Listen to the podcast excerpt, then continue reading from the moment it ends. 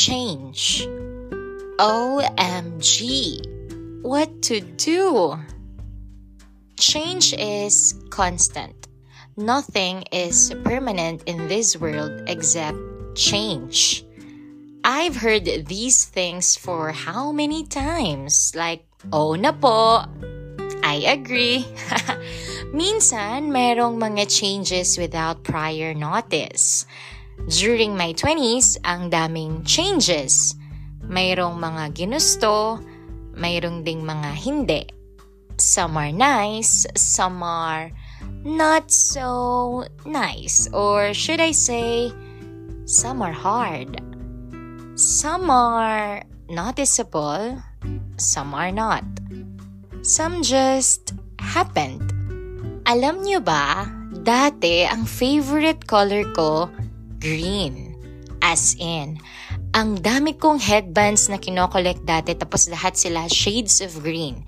Pati nga yung mga high school projects ko noon, kulay green lahat. So alam nila kapag nakita nila yung project, ah kay Sarah to.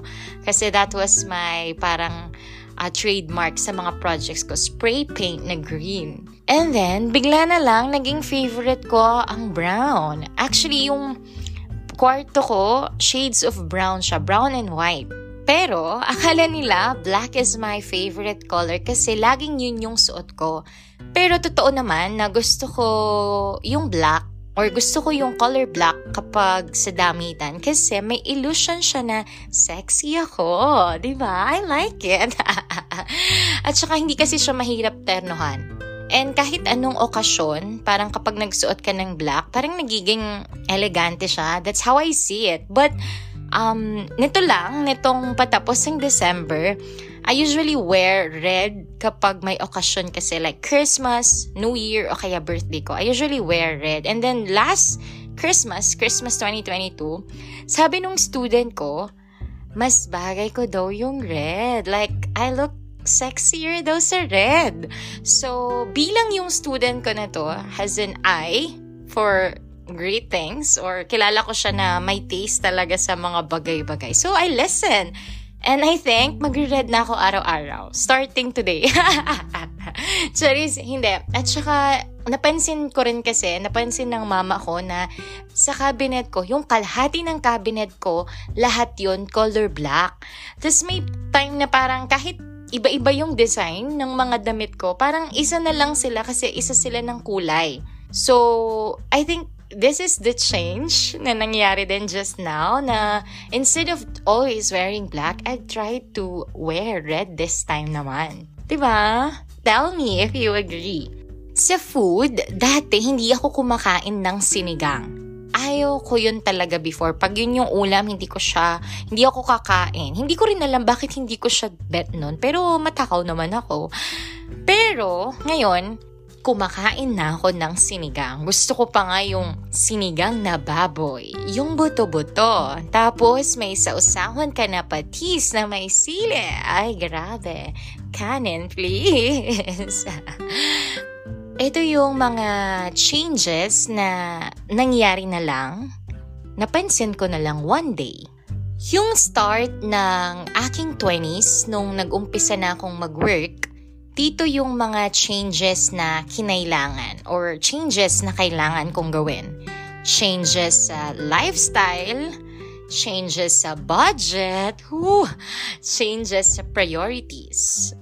Story time, feeling ko may pagmamahal talaga ako sa barangay namin. Siguro ganun talaga, no? Pag kung saan ka sinilang, wow, sinilang, kung ano yung kinalakihan mo na lugar, a part of you would always love to stay there. I mean, sa akin yun ah. Baka different people, different perspective. I mean, if napakinggan nyo yung aking episode 2, hindi ko piniling mag Manila noon nung college ako. Isang dahilan din doon siguro kasi masaya ako sa barangay namin. Parang I find peace and joy in this little barangay here in Lubao. Hello po sa aking mga kabarangay. kahit napakalayo namin noon, na-survive ko naman ang uwian, Lubao to San Fernando nung college ako. Siguro around one hour lang yung biyahe that time, papunta o kaya pauwi. Eventually, nung unang taon ko din na magtrabaho, uwian pa rin ako kahit tabutin ako ng 10pm, 11pm, umuwi ako. Kaya maraming salamat sa mga tricycle drivers sa Todan, sa kanto namin kasi pinadali nila ang buhay ko noon. Yung hindi ako nag-worry if may masasakyan ako pa uwi. Kasi alam ko na kapag sinabi ko na malilate ako ng uwi, um, hihintayin nila ako or merong magiging available for me. ba diba? I'm so loved. Charis. Pero bukod doon, doon sa mga tricycle drivers sa Toda namin, another reason siguro kung bakit mahal ko rin yung barangay namin kasi I met amazing people here or marami akong mga bagay na naumpisahan sa barangay namin. Nung una akong magluto, ang nagturo pa sa akin noon is yung kapitbahay namin. Nagluto ako ng kare-kare. Sila rin yung unang nakatikim kapag may bago akong niluluto kasi hinahatid ko sa mga kapitbahay. Kasi usually noon, kapag may birthday birthday o kaya pag may okasyon, laging nagbibigayan ng food. Kaya may mga naiiwan na pinggan, 'di ba, mga remembrance ngayon. If napanood nyo yung Korean drama na Reply 1988, so makaka-relate kayo or makikita niyo yung kinukwento ko, yung parang magkakabarangay kayo tapos kapag may pagkain yung isa, sinishare ng isa. Meron din ako noon kapitbahay na doon ako laging pumupunta, doon ako laging tumatambay simula ng bata ko. Doon ko nga unang natikman yata yung imported na corn beef. Kasi nakikikain ako. And kapag may okasyon, like Pasko, doon ako nakikikain ng fruit salad, ng spaghetti. So, yun. Kaya parang extended family siya sa barangay namin. Yung mga tito at saka tita ko, kapag nagkikrave ako ng, grabe, ito yung isa sa mga favorite ko, kalderetang bibe. Tama ba? Sa Tagalog, kalderetang bibe. Yon. So, pagka nagluluto yung mga tito ko ng ganito, they would always give me this ulam kasi alam nila na favorite ko. So parang nafe-feel ko yung kindness ng mga tao sa akin kaya hindi ko maiwan nun yung barangay namin. So But then again, you need change sometimes. So, after ko mag-work uh, for a year, na-realize ko na parang wala akong sinusweldo kasi napupunta lahat sa pamasahe. Tapos yung routine ko pa noon, aalis ako ng madilim mga 5.30 a.m. Kasi kung hindi ako umalis ng 5.30 a.m., marilate ako. Tapos uuwi rin ako na madilim na, gabi na. And then pag uwi ko, kakain na lang ako. So, parang yung routine ko was like, pasok, work, tulog. Joke, meron palang isisingit. Mall pala, after work. Parang yung feeling na umuuwi ka na lang ng gabi tapos aalis ka ng maaga, parang nasan yung rest? Nasan yung life? So, because of that, I needed a change. Nag-apartment ako. Ito yung change na kinailangan talaga And nung nag-apartment ako, ang naaalala ko, may paghihirap guys. Kasi ang hirap magdala ng gamit. Kasi wala kaming sasakyan or wala akong makuhang sasakyan para mag hatid ng mga gamit ko sa apartment. So, from Lubao to San Fernando. Alam niyo ba yung ginawa ko noon? Every papasok ako, habang nagko-commute ako, ma'am siya, magdadala ako ng isang bag. Yung isang bag na yun, yun yung iiwan ko sa apartment. Pero, minsan talaga life has its own ways of making things easier. Kasi napakabait ng landlady ko sa akin. Siguro nakita niya na struggle ako na every alis ko or every balik ko sa apartment, isang eco bag yung dala ko. Sabi niya siguro, ay, kawawa naman si madam, wala siyang gamit. So, siya nag-provide ng mga gamit dun sa room. So, ang naaalala ko na lang noon, ang binili ko noon was electric fan lang. Sa may SM, downtown pa yon So, carry lang kasi isang wheeler lang naman papunta sa apartment noon. So, special mention to my landlady back then. Ma'am Nor, I miss you so much. I love you. Thank you for making this change easy for me. And, yun. Merong mga changes na at first, mahirap talaga siya. Pero once you were able to adapt, nagiging achievement siya. That's how I recall the feeling. And meron pa. Dati, nung bata ako, wala akong pakialam sa face ko. Magsimula siguro elementary hanggang mga second year college ako. Hindi ako nagsiskincare. Yung nanay ko ang nagsasabi sa akin noon na todo bilad daw ako sa araw. Ganyan yung nanay ko minsan. Medyo may pagkamasakit mag-real talk. And then siya yung nagsabi sa akin na magpa-derma na ako kasi nagpipimples ako. And then that time, hindi rin ako tumitingin sa salamin kasi. So, nung nakita ko nga yung sarili ko sa salamin that time, oh my gosh, ang tsaka ko pala talaga. So, naisip ko na tama yung nanay ko. Hi, ma. so, before, wala akong pakialam sa mga bagay na to. Pero ngayon, grabe, napapraning talaga ako pag nagpipimple ako at alam na mga kaibigan ko yan. Minsan nga, alam niyo yung sasagot nila sa akin, derma ba ako? Pero nasa-stress lang ako noon na sinishare ko yon Alam nila yon Kapag ako, nasa-stress ako pag nagpipimple ako. So, thank you so much to my friends, LL, Madam Judy, Madam K, si Twinnie, Mans, kay Tel, kay Shai. Love you guys. So, Siguro this was a change na kinailangan ko rin kasi nagdadalaga na ako. Nung nagiging conscious na ako sa sarili ko, more like papunta na sa self-care. Wah! May pa ganun? Shucks, inaalagaan. Sana ma-experience. Uy, gusto niya rin. Cheers. Anyway, merong mga changes that you need to do for your own good. Pero seriously, when I was younger, I do trust people easily. Parang, actually parang hanggang ngayon naman, ng slight. Sabi nga nila sa akin, I'm kind of, I'm kind of ideal, innocent, Ganon. Pero kung pipiliin natin yung mas masakit na term, nasabi rin sa akin na gullible ako. And alam ko before, I hated that side of me. And I wanted to change this. Kasi minsan nasasaktan ako dahil sa perspective ko eh. Like, iyakin pa man din ako. Lagi kong sinasabi sa kaibigan ko to kasi siya, that time, mas realistic ang view niya sa life. So, medyo opposite kami. Pero, hindi niya pina-feel sa akin na mali ako or hindi niya pina-feel na tama siya at mali ako or basta hindi ko na-feel na inferior ako dun sa pagsasabi ko na yon. I remember, sinabi ko sa kanya noon na, paano ba? Paano ba baguhin to? Yung parang nag-decide ako na gusto kong baguhin yung sarili ko kasi I don't wanna be called gullible. Pero, hindi niya ako tinuruan kung paano magbago. Instead, I remember, ang sinabi niya lang sa akin was, stay what you are, kasi people will love you kasi totoo ka.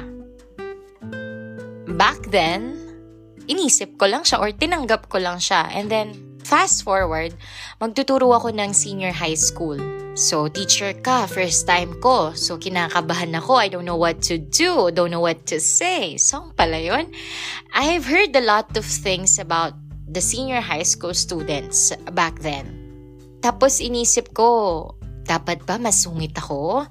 Dapat ba ako yung mataray na teacher? Kasi naisip ko na baka kailangan ko yung gawin kasi baka if sobrang bait ko, makita nila na gullible ako, ganyan, baka mapagtripan ako or baka hindi ako respetuhin. So, ganun yung nasa isip ko. So, mahahalo yung feeling na naaalala ko yung sinabi ng friend ko na stay what you are and niisip ko rin na I need to be okay or I need to be a good teacher kasi parang yung first impression nila sa akin, importante yun. Parang ganun yung nasa isip ko back then. So, tinry ko naman mag-portray na medyo mataray. Kaya lang, yung pagpasok ko pa lang ng classroom, I can't help it na eh. Wow, konyo, di ko na mapigilan mag-smile. And nagsismile back sila. So, yung energy nila parang yun yung naging sign sa akin na, oh no, I should stick to myself. I should stick kung paano talaga ako. So, ginawa ko kung paano talaga ako, kung sino si Sarah, ganun. The usual me. So, alam na mga students ko kung paano yung first impression ko or paano ako as a teacher nung teacher ako. And then, I felt like sa three years na ginawa ko yun, it was effective. Effective naman siguro. Kasi nakita ng mga students ko rin yon. Isa yon sa mga nakikita ko na sinasabi nila sa akin kung ano yung gusto nila sa akin. Yung perspective ko about life and yung pagiging genuine ko sa pinapakita ko sa kanila. The same thing na sinabi ng kaibigan ko. And then, I just realized Akala ko magiging weakness ko yung personality ko na to. Pero parang I feel like just by being myself, I have inspired my students to just be themselves too. Like, naging komportable sila maging sila. Medyo nagtataas ako ng bangko yata dito, pero feeling ko yun yung reason or yun yung nakita kong effect ng personality ko na to sa kanila. So, sana true. And I'm kind of thankful to these kinds of people. Yung they will really love you for who you are. Not to the point naman na yung pangit eh, kukonsentihin din, no? Pero, I mean, I thought of it as my weakness. Pero dahil may naniwala sa akin na it's my strength, I felt like it, it's really my strength. Kasi because of this, I was able to inspire my students. Hopefully, ito kasi yung parang natatouch ako pag nakikita nila yung side ko na to. Yung, hindi ko naman claim sa kanila, oh, I'm just being true, ganun. Pero sila mismo, yun yung feedback nila. Masarap siya sa pakiramdam na they've seen you being sincere and genuine too. Also, nung nag-aral ako ng MA, I was able to speak about journal writing na-invite ako ni Sir Ton na magsalita sa klase niya about how I do journal writing or should I say, how I see life in the perspective of a kiddo. Ito yung change na ginusto ko. Ginusto kong baguhin yung personality ko kasi I wanted to be strong. Parang yun yung nasa isip ko eh. I want to be bolder, gano'n.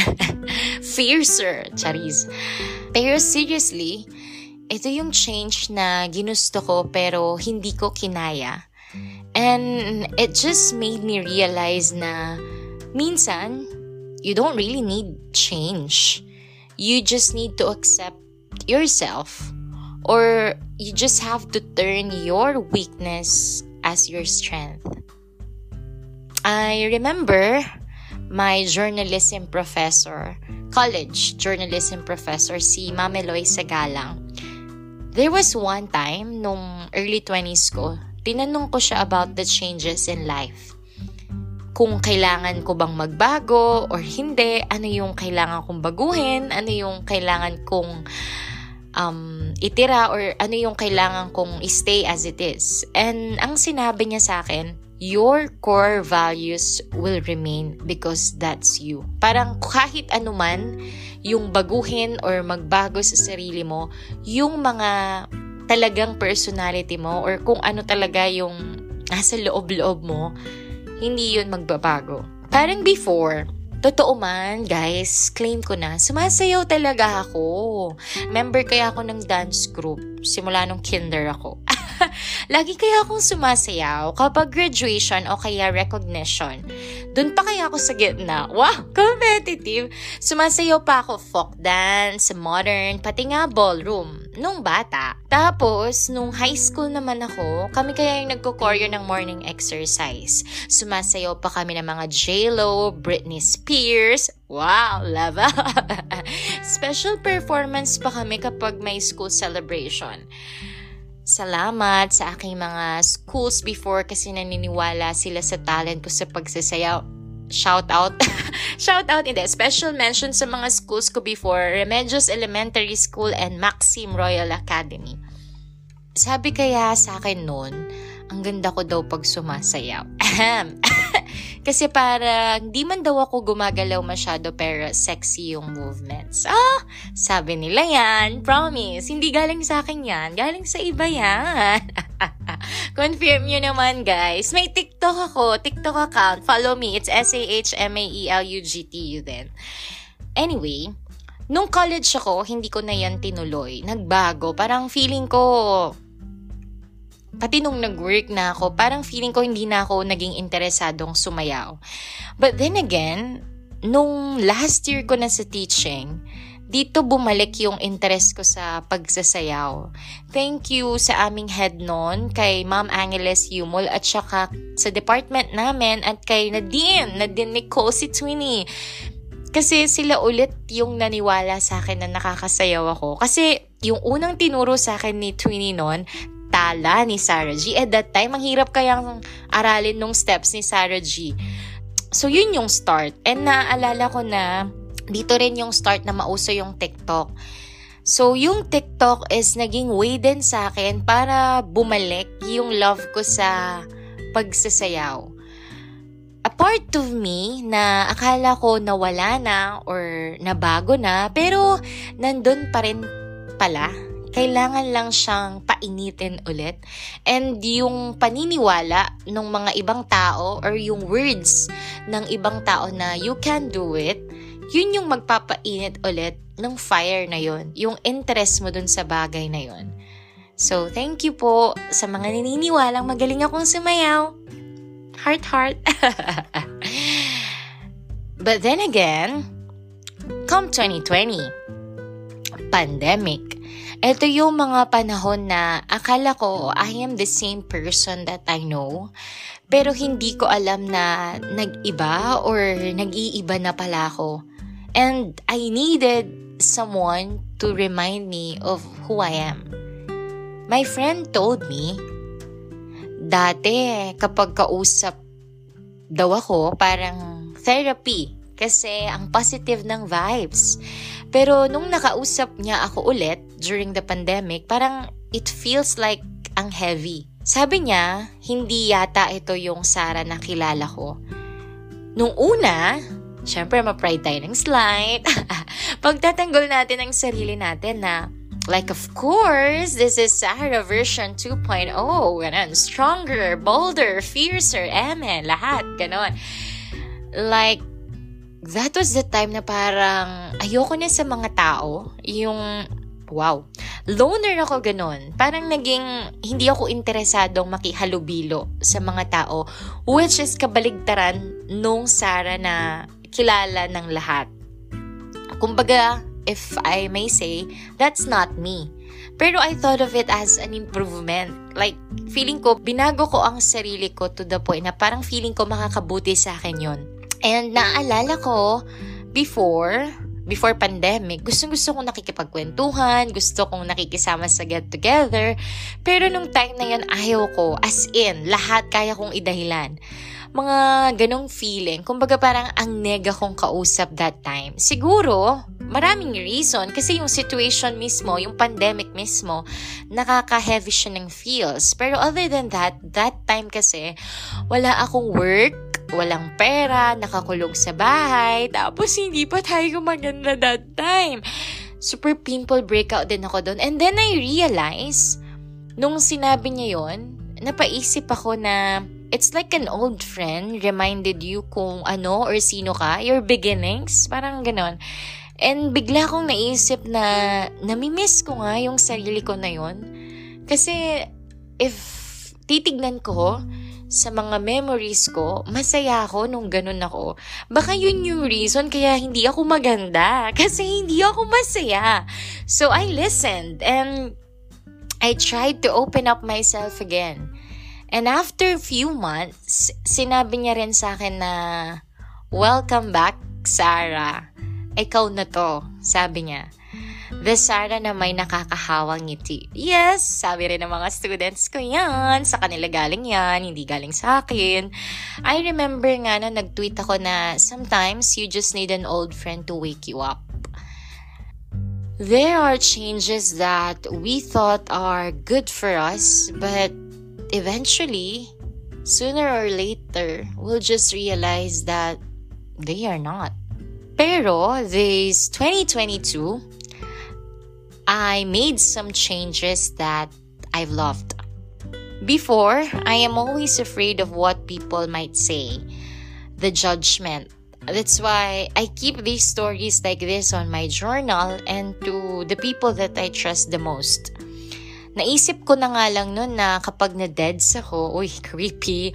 Pero naisip ko noon na if ever that time comes, ipapamana ko na lang sana yung mga journals ko. Like, uh, yung mga stories ko, that would be the time na pwede na nilang basahin kasi wala na ako sa earth, parang ganun. Pero naisip ko, why would I wait to die para mailabas yung mga sinusulat ko if I have now. Minsan kasi we cannot really change kung ano ang iniisip ng ibang tao sa atin, di ba? We can only control how we react.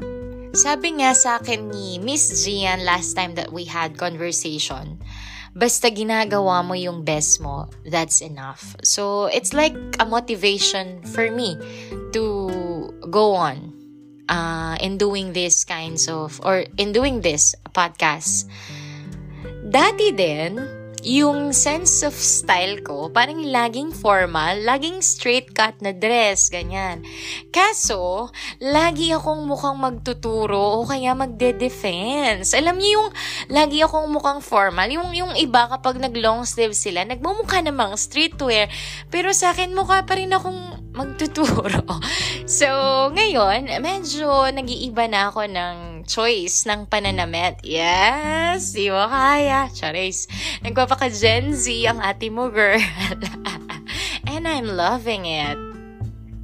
Before kasi, lagi akong nagsistay sa aking comfort zone.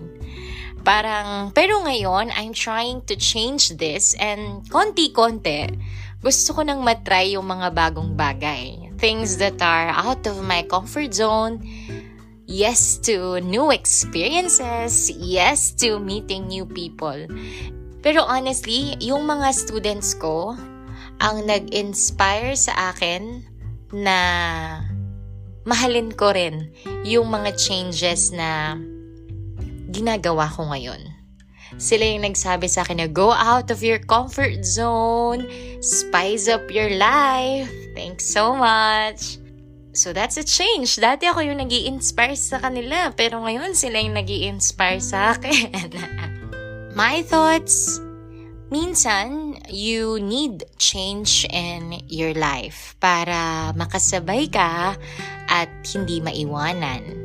Minsan, nakakatakot pag may pagbabago kasi nasanay ka na dun sa mga nakaugalian Minsan, mahihirapan ka rin kapag nasa process ka na ng pagbabago. Diba, sabi nila like a butterfly, before siya makalipad, it needs to experience that painful change. Pero once you're able to adapt, it's like, yay! Parang you're growing. Minsan din, as much as you want to change something, you can't. And for me, Kapag hindi ko na kontrolado ang isang bagay, I will stop. Accept. That's what I need to do. Minsan din, you don't need to change because you are already enough. I remember this was a lesson before in our class with Sir Antonio Pangilinan, and I think it's best to end this podcast episode with this God, grant me the serenity to accept the things I cannot change, the courage to change the things I can, and the wisdom to know the difference. Hey, this is Sarah, and this is Sarah's Bedtime Stories The Art of 20s, Episode 8. Hey, Thank you for listening. Please do not forget to follow me on Spotify. It's Sarah's Bedtime Stories, The Art of 20s. Subscribe to my YouTube channel. It's youtube.com slash at Sarah's Bedtime Stories. Or you can follow me on my Instagram. It's at S-A-H-M-A-E-L-U-G-T-U. Sa Mailugtu. Thank you so much.